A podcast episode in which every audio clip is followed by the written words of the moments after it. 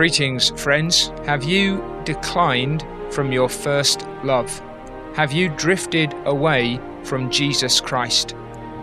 If you think that's something of an abrupt beginning to anything, let alone a, podcast or a sermon, then you need to strap in for Spurgeon's sermon on declension from first love.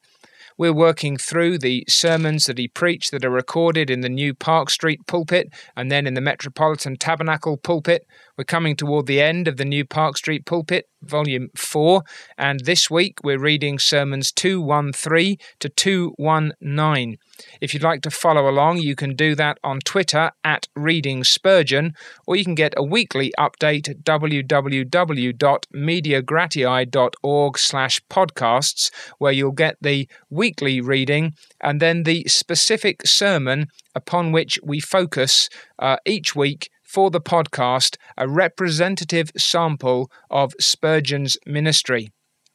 And Sermon 217 is this week's focused sermon, and the title is Declension from First Love. Revelation 2, verse 4 is the, uh, the text. Nevertheless, I have something against you because you have left your first love. And the whole thing was delivered on uh, September the 26th, 1858, on a Sunday evening at the new Park Street Chapel. And it does indeed begin with a bang he speaks of the testimony of Jesus Christ concerning the church at Ephesus. I know your works and your labor and your patience, and how you cannot bear those who are evil, and you have tested those who say they are apostles and are not, and have found them liars, and you have borne, and you have patience, and for my name's sake you have labored, and you have not fainted.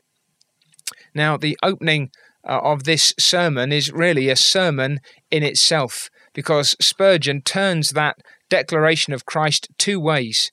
He says, Wouldn't it be wonderful? Isn't it delightful for Christ to be able to say of God's people in a particular place that I know your works and I know your labor and I know your patience, that you're not idle Christians, you've got practical godliness, that you give your whole strength, you exercise all your energies for Christ, that you bear up in the way, that you have this abhorrence of wickedness in your own heart and in the church of Jesus Christ. But he says, which of us can actually say that? Christ can bear no witness for some of our works because we haven't done any. We're Christians by profession, but not practice. Some of us, Christ might speak of us. I know your loitering and your laziness and your shirking. I know you boast of the little you do. I know your ambition to be thought something of when you are nothing. Or, says Spurgeon, how often he himself, when he feels weary, wishes he could leave the field before he's actually finished the work. But perhaps the greatest charge I have something against you because you have left your first love. Spurgeon says now, I feel that I who preach shall this night condemn myself, and my prayer before I entered this pulpit was that I might fearlessly discharge my duty, that I might deal honestly with my own heart, and that I might preach, knowing myself to be the chief culprit, and you each in your measure to have offended in this respect, even though none of you so grievously as I have done. Spurgeon effectively sits down in the congregation and assures them that however guilty they may be, and we may be, that he himself feels that he is the, the chief transgressor in this respect. It's a sermon then that isn't going to pull any punches, that is designed to challenge us, that ought to provoke confession and repenting in order that we may return to God. And he's going to ask then, what was our first love and how did we lose it? And then exhort us as to receiving it again, getting it back again. Now, I think this sermon is it's quite passionate. It's very earnest. What's striking, uh, especially perhaps in one or two of the sections, is that while it doesn't lack flow, it's not perhaps quite as crisply organized as some of Spurgeon's other sermons. Yes, it's got a, a fairly typical classical three part division. What was our first love? How did we lose our first love? And how can we get our first love again? But within those sections, Spurgeon's affections seem to bubble over, and he strikes here and there, left and right, trying to bring these things to bear upon our souls. And so he asks then, what was our first love? And he takes us back to the moment when we were converted, or that season when we realized that Christ had saved us from our sins. Perhaps uh, the first experience of genuine assurance that we had, if, if that took longer for us than it did for others. And he says, Think of how you delighted in Christ, how you loved him when you knew that he had loved you and given himself for you. How earnest you were. Not a single thing in the Bible that was not precious to you, most precious. Not a command of His that you didn't think was like fine gold and choice silver.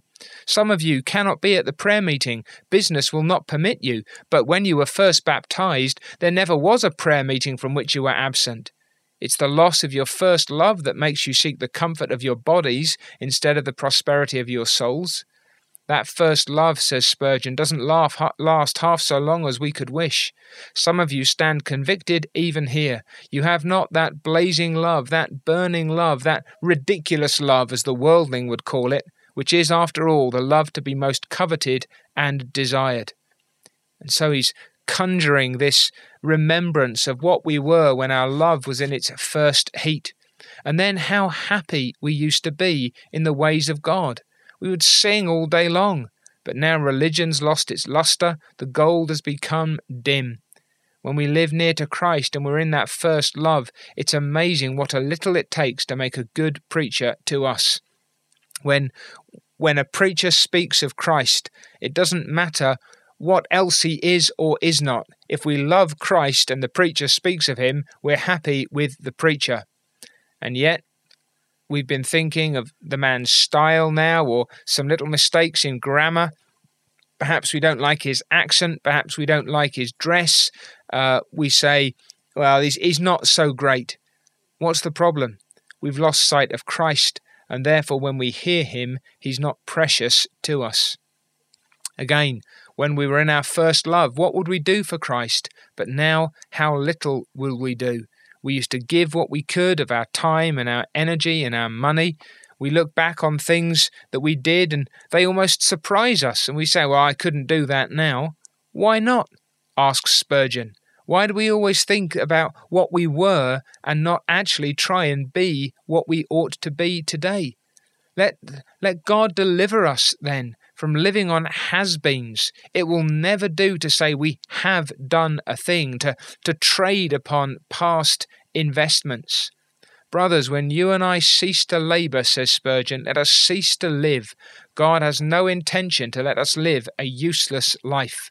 While there's strength remaining, power mentally and physically, if we cease from our office, if we abstain from our labours, there's no solution of this question which an honest conscience will accept except this that you have lost your first love, and therefore you have neglected your first works.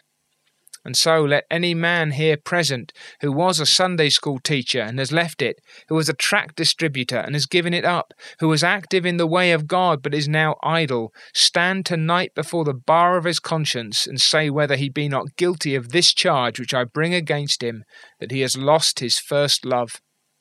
And there's one more. When our first love is lost, then we lose that prayerfulness. We don't any longer have that appetite for intercession. We used to deal with God. We used to groan and plead and truly pray. We enjoyed sweet liberty at the throne of grace. But now we think that 10 minutes will do instead of an hour. We read a verse or two in the morning instead of a longer portion. We, uh, we get on with our business, but we don't have time to pray at the end of the day. Well, that hits hard, doesn't it? That really gets in amongst us. When we think, perhaps any one of us, what we once were when we were in the first flush of our delight in the Christ who saves us from our sins, and where perhaps we've come now. There's so much reason for us to be repenting. I doubt there's a, a healthy Christian who can think through those things and say, Yep, you know what? I'm where I ought to be. I'm doing what I should do. I, I, I exercise my graces in the way that I should. I make the most of my opportunities. Truly, if we look back, we might say that we have left our first love, and too often the evidence of it is scattered throughout our lives. So, how, says Spurgeon? Second question Where did that happen? Where did you and I lose our first love if we have lost it? Let each one speak for himself, he says, or rather, let me speak for each. So he's trying to put himself now in our foot in our shoes. He's trying to sit where we sit, and he's really providing us with the words of confession and explanation that we need for our present state. Have you not lost your first love in the world, some of you? When you grow richer, you have more business, life gets busier, and you begin to have less grace. You're taken up with the things of this world, and to be sure, you can explain why they're so important and why your wife needs you to be about this and why your family require it and how these other responsibilities have come upon you and uh, the opportunities that you've got now that you didn't have before. But the fact is that the world has sucked away some of your love for Jesus Christ. Again, perhaps we lose it by getting too much with worldly people. He who carries coals in his bosom must be burned, and he who has ill or uh, ungodly companions cannot but be injured. If you don't surround yourself with godly people, but you spend too much time indulging in the the uh, conversation of the world, the, the the pattern of the world's living, then you will lose your first love. And here he's really just hitting home one after the other very quickly. Another reason don't you think you've forgotten how much you owe to Christ?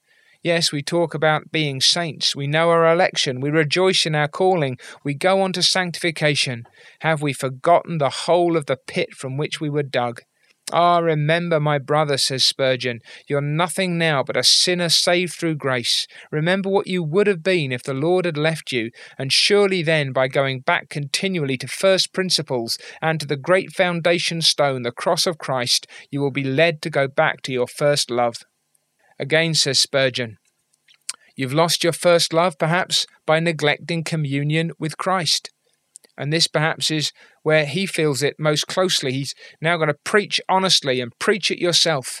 Has there not been sometimes this temptation to do a great deal for Christ, but not to live a great deal with Christ?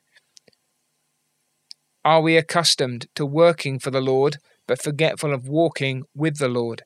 Says Spurgeon, one of my besetting sins I feel is this if there's anything to be done actively for Christ, I instinctively prefer the active exercise to the passive quiet of His presence. What he's saying is that we can spend so much time doing for the Lord Christ that we don't draw near to Christ in order that we might obtain strength and grace for the work and simply enjoy the presence of our Lord. You see, even even saying that in the light of what Spurgeon is, is pushing towards, I wonder if, if that's part of the problem. I want Christ. Why? Because Christ can help me to do something else. Whereas perhaps we ought to be saying, I want Christ. Why? For his own sake, because of his beauty and his glory and his majesty. And when I enjoy him like that, when I, I have that love for him burning in my soul, the other things will follow on naturally. Says Spurgeon, we shall never love Christ much except we live near to him. Love to Christ is dependent on our nearness to him. There are a thousand reasons I might have given, but I leave each of you to search your hearts to find out why you have lost, each of you, your first love. Well, this is the shortest part of this sermon, but it's certainly not the easiest. Have we been sucked down by the world? Have we given ourselves to uh, interaction with the ungodly? Have we forgotten what we owe to Christ?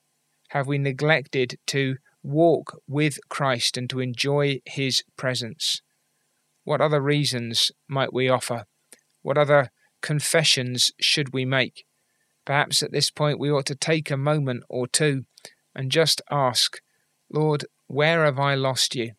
Where is my sense of your greatness and your goodness and your glory? Where's my appreciation of your great graciousness? Where has my delight in you uh, been frittered away? Where is it dried up? Where have I lost sight of your glory and your excellent majesty and your love for me? Well, says Spurgeon, if you've begun to answer that question, then seek to get your first love restored. Why? Because though you be a child of God, if you've lost your first love, there is some trouble near at hand. Whom the Lord loves, he chastens, and he is sure to chasten you when you sin. Spurgeon's warning is not that God will cease to love you, but that the love God has for you will show itself in chastening. Because you will need trouble in order to bring you back. You will need uh, delight in God, but the only way to have that is to feel first your need of God. If you've lost your first love, what should hinder you but that you should lose your first purity? Love and purity go together. He who loves is pure, says Spurgeon. He who loves little shall find his purity decrease until it becomes marred and polluted. What should happen then if you should end up like David? Oh, says Spurgeon, I don't want you tried and troubled, but God will trouble you if it's the only way of bringing you back. Then again, if we lose our first love, what will the world say of us? Spurgeon is concerned for the honour of Christ in the world, that uh, people should look at the way that we live and think and speak, and they should recognize that there is something that is distinct and different about God's true people. They ought to be looking at us and saying, What do they have that I don't? But if we lose our first love, then they won't even know that there's a question, let alone be interested in the answer. They'll describe it as yet another temporary religious spasm, such as we see very often in the world, a passing excitement, but nothing of any lasting value. Spurgeon says it's our boast and joy that the old fashioned doctrine has been revived in these days, and that the truth that Calvin preached, that Paul preached, and that Jesus preached is still mighty to save, and far surpasses in power all the neologies, the, the, the new teachings, and the new-fangled notions of the present time. But what will the heretic say when he sees it is all over? When the excitement passes away, when that first love begins to fade. He will use it as an excuse to dismiss the whole thing. And then another point. There is a thought that ought to make each of us feel alarmed if we have lost our first love. May not this question arise in our hearts Was I ever a child of God at all? Now, notice what follows. Oh my God, must I ask myself this question? Yes, I will. Are there not many of whom it is said, They went out from us because they were not of us? For if they had been of us, doubtless they would have continued with us. Are there not some whose goodness is as the morning cloud and as the early dew? May that not have been my case? Now, Spurgeon isn't trying to dismantle anybody's confidence. He's not trying just to knock down assurance of salvation for the sake of it, but he is saying you need to think carefully about this. If you've drifted away from Jesus Christ, could it be that you never truly laid hold of him before? That you don't know Christ, and that therefore your temporary excitement is now passing away, and you are perhaps like the seed that sprang up among the thorns, or the seed that sprang up on the, the rocky shelf and the, the sun beat down and scorched it. Are you going to prove false? Let me think, says Spurgeon. If I go on as I am, it is impossible for me to stop. If I am going downwards, I may go on going downwards. And oh my God, if I go on backsliding for another year, who knows where I may have backslidden to? Perhaps into some gross sin. Prevent, prevent it by thy grace. Let's stop it. Stop it in your mercy and grace now. See, Spurgeon's conscious that the, the downward slide of God's people is very hard to arrest, and that perhaps some who've begun sliding are sliding away because they were never anchored to Jesus Christ. And so he's saying, don't rest with the, the dissipation and the declension of your first love. Hold fast to Jesus Christ because that is the most important thing of all. And then, in closing, Some among you are professing religion, but not possessing it. So give up your profession, or else get the truth and sell it not. He's saying, Search yourselves. Ask God to search you, to try you, to know your ways, to see if there be any evil way in you, and pray that He may lead you in the way everlasting. Don't risk hypocrisy, says Spurgeon. Make sure that you know who and whose you are. Yes, he says, with regard to my own conscience, I know that I have not shunned to declare the whole counsel of God. I do not believe that any people in the world shall be damned more terribly than you shall if you perish. For of this thing I have not shunned to speak, the great evil of making a profession without being sound at heart. No, I have gone, even gone so near to personality that I could not have gone further without mentioning your names. Well, there's a pastorly heart. There's a shepherd's heart. He doesn't want to point people out. He's not going to name names from the pulpit, but he knows that he's as good as described some of the people for whose souls he is deeply concerned. And that ought to be a preacher's burden. That ought to be the preacher's heart. Preachers don't just strike at random, especially if they're true pastors. They preach to the people who are in front of them. Now, to be sure, sometimes God brings something home that the preacher hadn't prepared, hadn't planned, hadn't thought about like that in advance. But generally speaking, preachers have the people before them on their hearts. They're desperate to see them touched by the Word of God, and they know it is their business, in dependence upon the Spirit of God, to bring the truth home close. And that really is what Spurgeon has done for us here. What was our first love? Think back, if you're a Christian, to that uh, delight in Christ that once used to characterize you, to the service that you once readily rendered, to the labour that you once gave, to the work that you once undertook, to the, the giving which once delighted you, to the communion with God that was once your highest joy. Is there anything of that left? Or have you lost that first love? Have you drifted away from that closeness to Christ? Why? Well, says Spurgeon, you might need to answer that question for yourself, but here are some possibilities.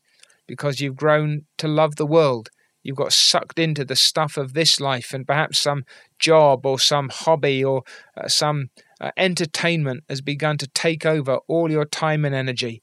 Or you spend so much time with ungodly people that they, uh, the company that you keep has taken you away from the company you should keep. You've forgotten what Christ has done for you.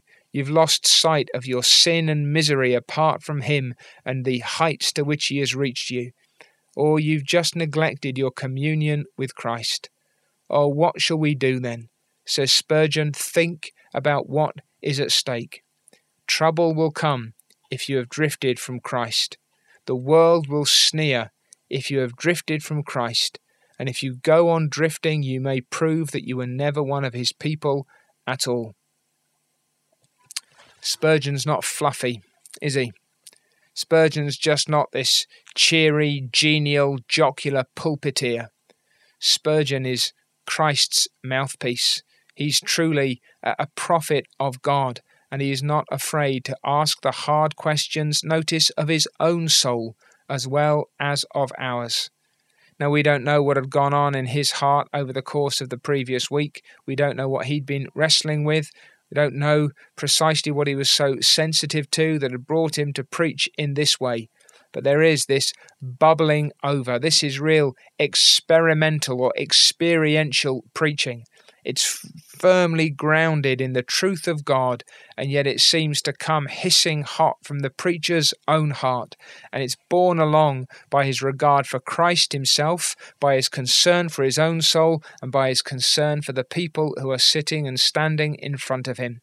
Well, may God grant that we may consider the things that Spurgeon puts to our soul, and that we might not lose sight of these matters, that we would be constantly aware of how easy it is to drift away from our first love, and that God in His mercy would be stirring us up, perhaps even by this means, to close again with Jesus Christ, to draw near to Him, and in seeking His face, to know His smile, and to enjoy His favour. May God help us in these regards. If you're going to be listening on uh, in another week, it's 220 to 226, crossing from New Park Street Pulpit Volume 4 into Volume 5, and next week's sermon is 222. That's 222, right near the end of New Park Street Pulpit, Volume 1, The Christian's Heaviness and Rejoicing. And if this sermon has left you heavy, then perhaps, God willing, next week you'll be able to work through that and God will bring you out into rich fulfillment. But until then, may God bless each one of us and bring us back to our first love. I'm Jeremy Walker, and you have been listening to From the Heart of Spurgeon, a podcast from Media Gratiae. We would love other people to learn about these truths, so please leave us a review on your favourite podcast app. Thank you very much indeed for listening.